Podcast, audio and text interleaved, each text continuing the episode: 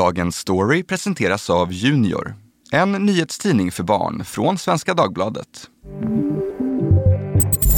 Hundratals föräldrar som fått sina barn omhändertagna av myndigheterna demonstrerade i eftermiddags utanför riksdagen i Stockholm. Desinformationskampanjen mot svensk socialtjänst fortsätter.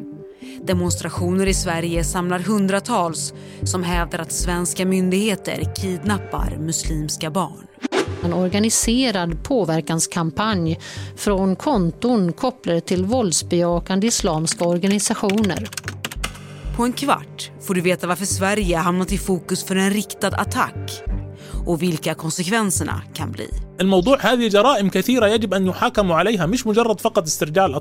Det är onsdag den 16 februari och jag heter Fanny Härgestam. Här är dagens story från Svenska Dagbladet.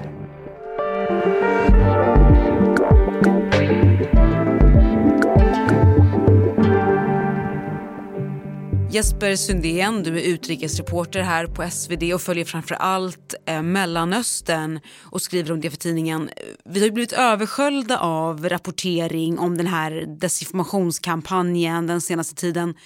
Hur omfattande är kampanjen just nu? Ja, den är eh, ganska omfattande. Eh, alldeles nyss när jag tittade så var, hade den här hashtaggen sluta kidnappa våra barn på arabiska, den hade 100 tweets den senaste timmen. Och det är många som, som lägger ut eh, klipp från, från eh, demonstrationerna som har varit i Stockholm och Göteborg och klipp på föräldrar och, som berättar om hur, hur socialtjänsten tog deras barn och, och många som fördömer eh, vad man ser som, som eh, förföljelse av, av muslimer i Sverige. Så det här har blivit stort både i Sverige men också i liksom arabiskspråkiga sociala medier? Ja, det här är ju ännu större i, på, i arabiskspråkiga eh, sociala medier än vad det är i Sverige faktiskt. Och också etablerade medier, Al Jazeera har plockat upp ja, det. Ja, Al Jazeera och Orient News och, och ja, massa turkiska TRT har plockat upp det här och rapporterar om. Och, och det är klart att det är ett, eh, oavsett vad de egentligen säger så, så är det ju ett, eh, ett kontroversiellt ämne att, att det är väldigt många människor som påstår att muslimska barn eh, rövas bort från sina föräldrar i Sverige. Och vi ska dissekera här lite det mest grundläggande i den här kampanjen så alla hänger med och förstår vad det rör sig om. Om vi börjar med, vad är syftet här med den här kampanjen? Ja, syftet hos eh, de här aktörerna som medvetet sprider den här bilden av att eh, muslimer är förföljda i Sverige som, som, och svenska myndigheter tar deras barn. De, det, är ju, det är ju islamister med en, en väldigt svartvit världsbild som vill frammana bilden av att kristna och muslimer, väst och, arabvärlden kan inte eh, samexistera. Vi, vi ligger i konflikt med varandra och de underblåser den här konflikten. Och muslimer, ja man, man mobiliserar en, någon slags kampkänsla hos andra muslimer som ja, ser vad som händer, ser vad de gör mot oss i Sverige. De, de, ja, vi måste liksom bekämpa det här, vi måste och de, de närs ju av, av det. Eh, Jesper, du har ju varit inne på här eh, vilka som har varit drivande i den här kampanjen. Men det är en egyptier framför allt som har spelat en viktig roll här. Berätta. Ja, det är en man som heter Mustafa El Sharkawi eh, och som driver eh, sajten Shaun Islamia som betyder islamiska angelägenheter på arabiska. Och han, har, han lägger ut eh, klipp på Youtube, han finns på Facebook, Instagram och Twitter och olika kanaler. Eh, och han, har ju, han, han är ju eh, radikal islamist som har bejakat våldsamma grupper som, som Al-Qaida och IS och, och tidigare och han har ju under lång tid lagt ut klipp där han påstått att barn har kidnappats inte bara i Sverige utan i andra länder också och riktat in sig på förhatliga företeelser i, i västvärlden. اليوم معنا قصة لأم صومالية اختطف منها ثلاثة أطفال منذ عام 2020 Det var i slutet av december som den här arabiskspråkiga sajten Shown Islamia publicerade ett antal videoklipp i sin Youtube-kanal under rubriken Vad händer med barn i Sverige? Sajten beskriver hur muslimer fråntar sina barn i Sverige med syfte att motarbeta islam. Den 17 januari publicerades det 14 klippet i serien. Det visar en uppriven familj i Norrbotten där barnen har omhändertagits av svenska myndigheter. En av dem som ser klippet är den populära influensen och barberaren George Toma i Göteborg. Vissa av hans frisyrfilmer har tittarskaror i miljonklassen, särskilt i arabvärlden. Och det är när George Toma gör en egen kort version av Norrbottenklippet och lägger ut i sin egen kanal som storyn tar fart på riktigt under hashtaggen sluta kidnappa våra barn. De flesta nyhetsmedier de presenterar halva bilden av hur det ligger till och inte hela bilden. Medier världen över plockar upp det och kampanjen mot Sverige blir viral. Men finns det någon sanning i det här som de säger då? Alltså svenska myndigheter registrerar ju inte vad människor har för etnicitet eller för religion. Så det är inte så att man säger, ja nu, det, det här, den här, här, familjen ska vi ta, vi ska ta barnen här, här är en, en muslimsk familj eller de kommer från det här och det här landet. Så, så funkar ju inte svensk lagstiftning. Och, och det, är, det är ju inte så att eh, myndigheter kidnappar barn, så är det ju inte. I till exempel Shaun Islamias klipp så har de ju många bilder av svenska artiklar från olika svenska tidningar där man tar upp problem med, med LVU-hem till exempel. och, så där. och det, det, har ju Svenska Dagbladet har ju också... LVU, alltså lagen om vård lagen av om unga. vård av unga. Ja. Eh, och, och vi på Svenska Dagbladet har vi ju också granskat eh, LVU-hem som, som har haft problem. Och, och det, det, är klart att alla har inte problem, men, men många eh, har det. Eh, och, och det, det, har ju också upp, det upptäcks ju med jämna mellanrum och då blir det ju artiklar och, och sådär. Och det, det är klart att det, det är ju när staten, om staten tar hand om, om barn så så är det ju väldigt illa om de sen far illa när de är omhändertagna eh, av staten. Eh, det är ju ett allvarligt, ett oerhört allvarligt problem och, och sådana problem finns. Det är ju inte alltid så, men, men, men det är ju någonting som, som är allvarligt. Den här typen av rykten är ju heller inte nya. Och det handlar ju om att vi i Sverige har möjlighet att omhänderta barn som far illa i hemmet.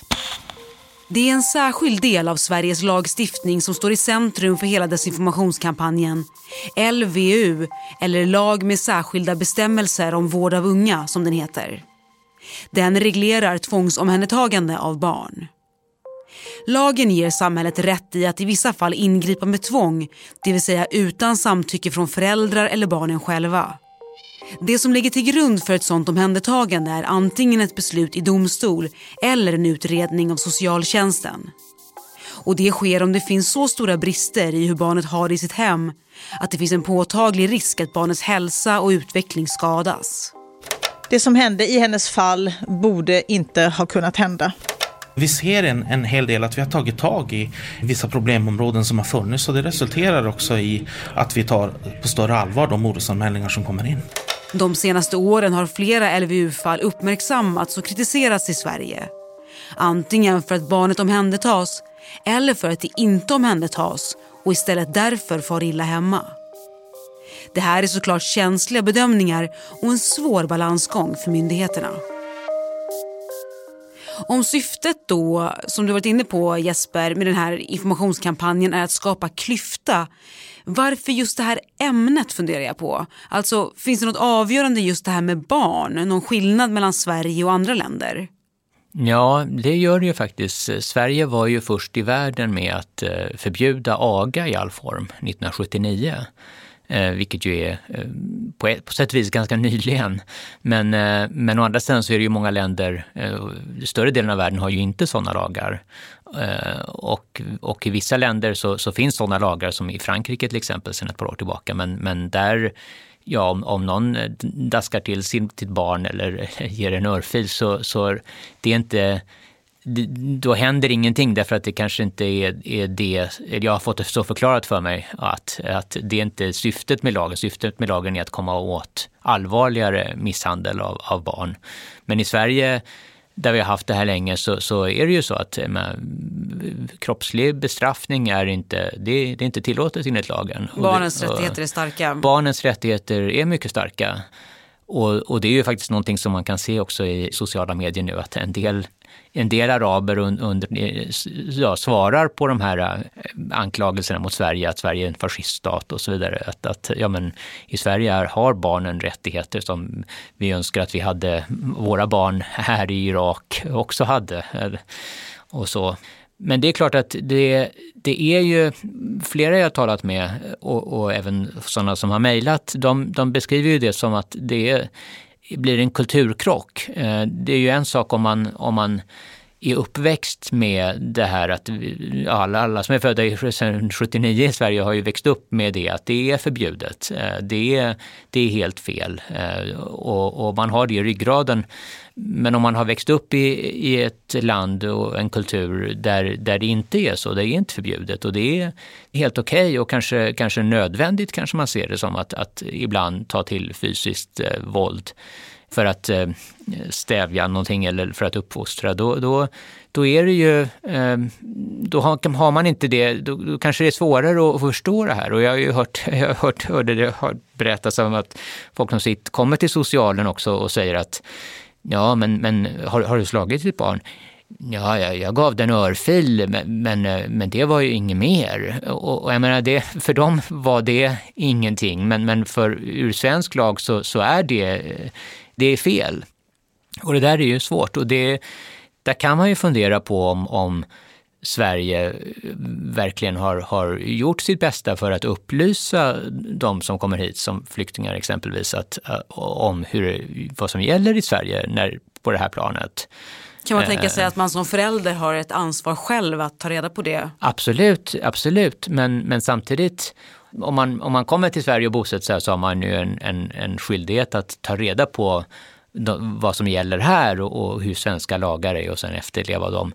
Men det är ju också så att om man, om man kommer från en kultur där, där det här inte är ett brott och man ser annorlunda på det, då kan det också vara lite svårt att veta att man ska ta reda på hur mm. lagarna ser ut inom det här fältet därför att det är inte det första, det, det är förmodligen ingenting man tänker på alls. Utan...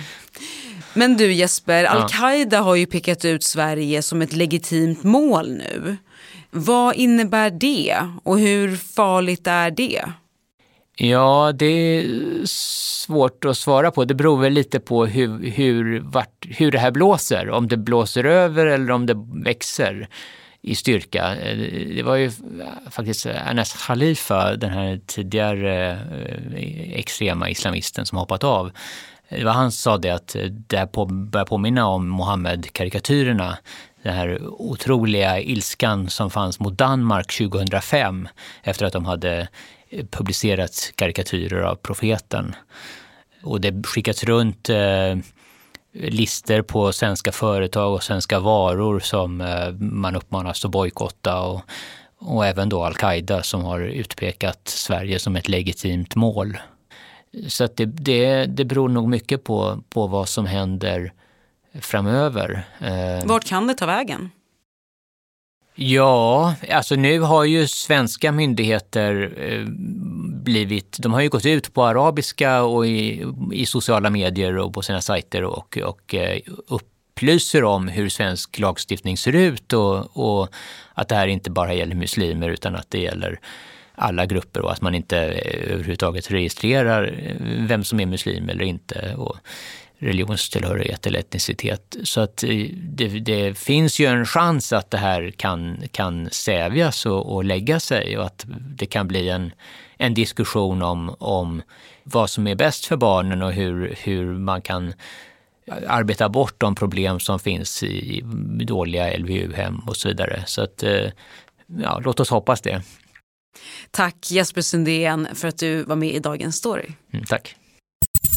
Junior är Sveriges enda nyhetstidning för barn. Vi skriver riktiga nyheter om Sverige och världen på ett sätt så att barnen förstår. Varför vi gör det? Vi vet att det är viktigt att läsa och att hänga med och förstå sin samtid. Och det går bra att du som betalare smygläser den förstås. Du som lyssnar på Dagens Story kan ge bort en prenumeration på sju nummer till ett nyfiket barn för endast 99 kronor. Det är 64% rabatt mot ordinarie lösnummerpris. Du tecknar den på svdjunior.se podd. Vi som gjorde programmet idag är producent Gabriella Lahti, redaktör Teresa Stenle von Matern och jag heter Fanny Härgestam. Du har lyssnat på Dagens Story från Svenska Dagbladet. Vill du kontakta oss så mejla till dagensstory.svd.se.